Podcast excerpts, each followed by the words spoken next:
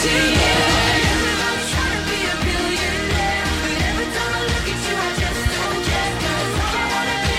all nomads here on Around the World, but if you want to go nomad, well, that's a website called go nomad dot com. The owner and creator and genius behind go nomad dot com, Max Hartshorne, is joining us now.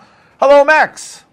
Good to be with you, Arthur, and good to be with you, Martha. Yeah. It's a beautiful and, and, day in, in New England. It's a beautiful day in Santa Barbara, I bet. Uh, it is beautiful here, and I would imagine this time of year in New England must be, you know, those dog day summer uh, days coming up. Uh, mm-hmm. Uh, are you are you uh, going to the beach today? Do you go swimming in this kind of weather? No, you know, I just I just spent the most fantastic week in a beautiful part of the world I had never been to before, and I must say, it was cool. It was not hot at all like it is here in the steamy valley. It was New Brunswick, which is just fantastic, I must say. New Brunswick really, really took the cake for my Mary and I. We both just loved it. And uh, I just think it's an undiscovered part of the world. How did you get there from where you are? Yeah. Well, that's another. That was one of the big advantages. Now, if you're an East Coast person, you could drive up to Maine and drive right over to New Brunswick, so you don't have to worry about flying. Mm-hmm. Um, we did take a ferry for part of our journey to the island of Grand Manan, which is an island off of the coast of, of uh, New Brunswick. But other than that, it was car ride on the ferry, and so brought all of our stuff, all of our beach chairs, and all of our... Um, bottles of wine, everything we wanted to bring. No problems with security, no problems with airport parking. And and no problems, I guess, with customs either, huh? Not at all. It's so easy up there. And, you know, this is one of the places where, you know, you, you take the trip and say, for instance, we divided it in two. So we went first to Ogunquit, Maine, which is a wonderful seaside place. Then we spent a night in Bar Harbor, which is the Acadia National Park, hundredth anniversary. And then we went to right over the border to Campobello, which was F D R's summer home and his family's home, and it, it was very interesting to learn about Eleanor Roosevelt and her life in Campobello. It's summering up there. Mm-hmm. Now, this island you you went to, um, never heard of it. How did you find it, and why did you go? Well, you can see some of those whales in the picture. That That's one of the great reasons for the whale watching. We were recommended Grand Manan, and that's what you call it, because we wanted an authentic village. We wanted to go to a, an island that was really still the way it was in the old days. And this is an island right off of the coast. It's about twenty miles away, about ninety minutes by very comfortable ferry.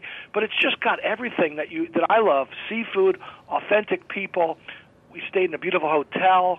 Um, there was fantastic seafood all around, and it was just such an authentic experience driving these country roads, seeing the amazing Bay of Fundy tides that go in and out. Um, some of the dining up there in Saint Andrews, uh, there's a picture on the screen now of the restaurant called the Rossmount Inn, which is in Saint Andrews, is on the mainland.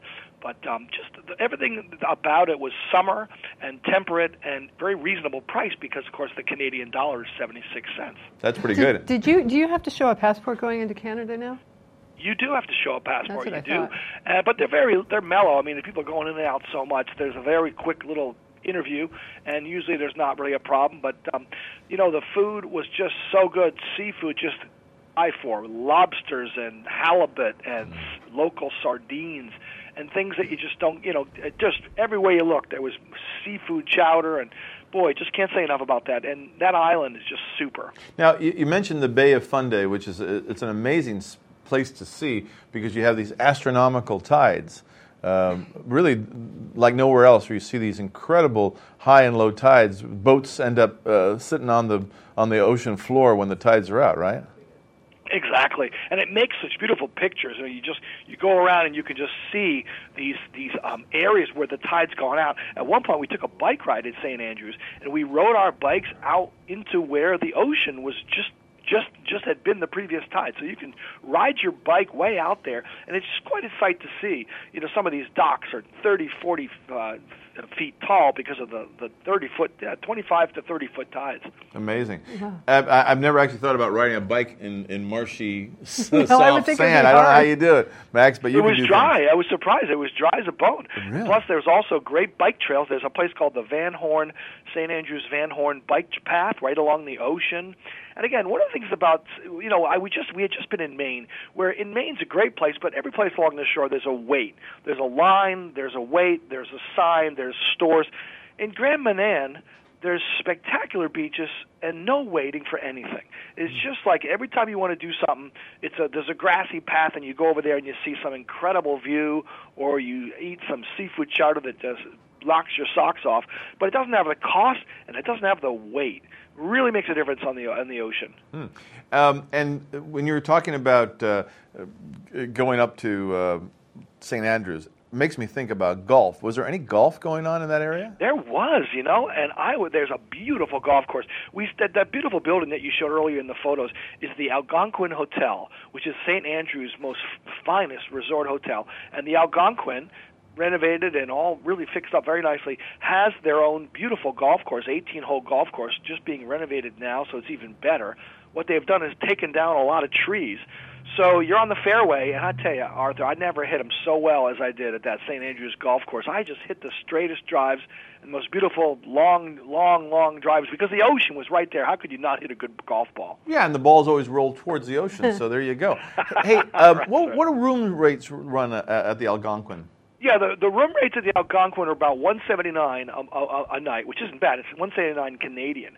Now, one of the things about the Algonquin is an old hotel, so that you have part of the hotel is some of the rooms are a little bit on the smaller side, and the rooms on the right, which are sort of the renovated rooms, are much bigger and much more normal. And one of the things I did learn about on this trip, I realized, you know, as much as I love historic hotels and I love staying at the Algonquin, there's something to be said for a nice, big, modern hotel with lots of plugs and big beds and plenty of room to move around. And you get into these, you can't believe how people used to live in hotel rooms that were so small the bed is, you know, a foot from the from the wall. You really, I just found myself more and more enjoying these, you know, some of these a little bit newer hotels, which are bigger. People just like bigger hotel rooms. Yeah, you look at a lot, a lot of these hotels who've been renovated, and they've taken two rooms and turned them into one. So instead of having one hundred, one hundred rooms, they've now got fifty very large rooms or almost suites. Right. Um, yeah, that makes sense. I guess it makes sense. You really do. Yeah, it's, it's some of these, the historic is great, but you know. But again, I just emphasize for anybody on the East Coast,